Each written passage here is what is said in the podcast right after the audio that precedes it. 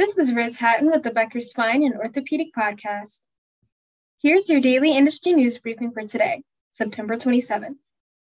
First, a jury on September 23rd awarded $28.5 million to former New York Giants running back Michael Cox, who sued Dr. Dean Lorich and New York City based Hospital for Special Surgery in 2016, Insurance Journal reported September 27th.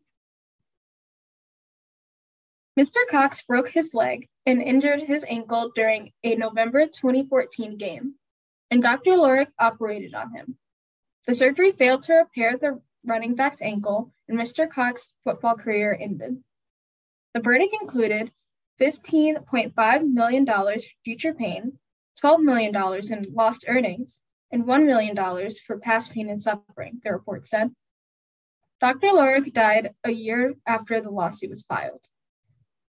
Hospital for Special Surgery did not immediately respond to a request for a comment from Becker's.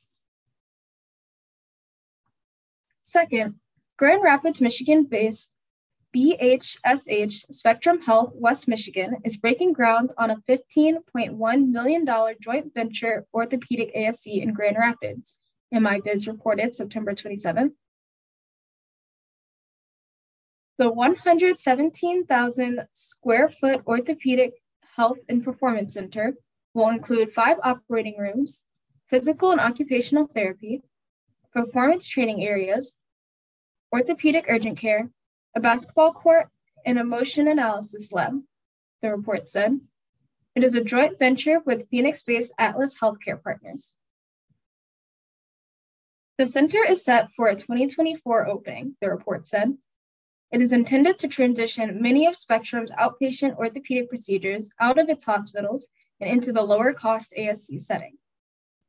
The facility is expected to handle 3,059 cases in the first 12 months of operation and 5,640 cases in its second year, the report said. If you'd like the latest spine and healthcare industry news delivered to your inbox every afternoon, subscribe to the Becker Spine Review e newsletter through our website at www.beckerspine.com.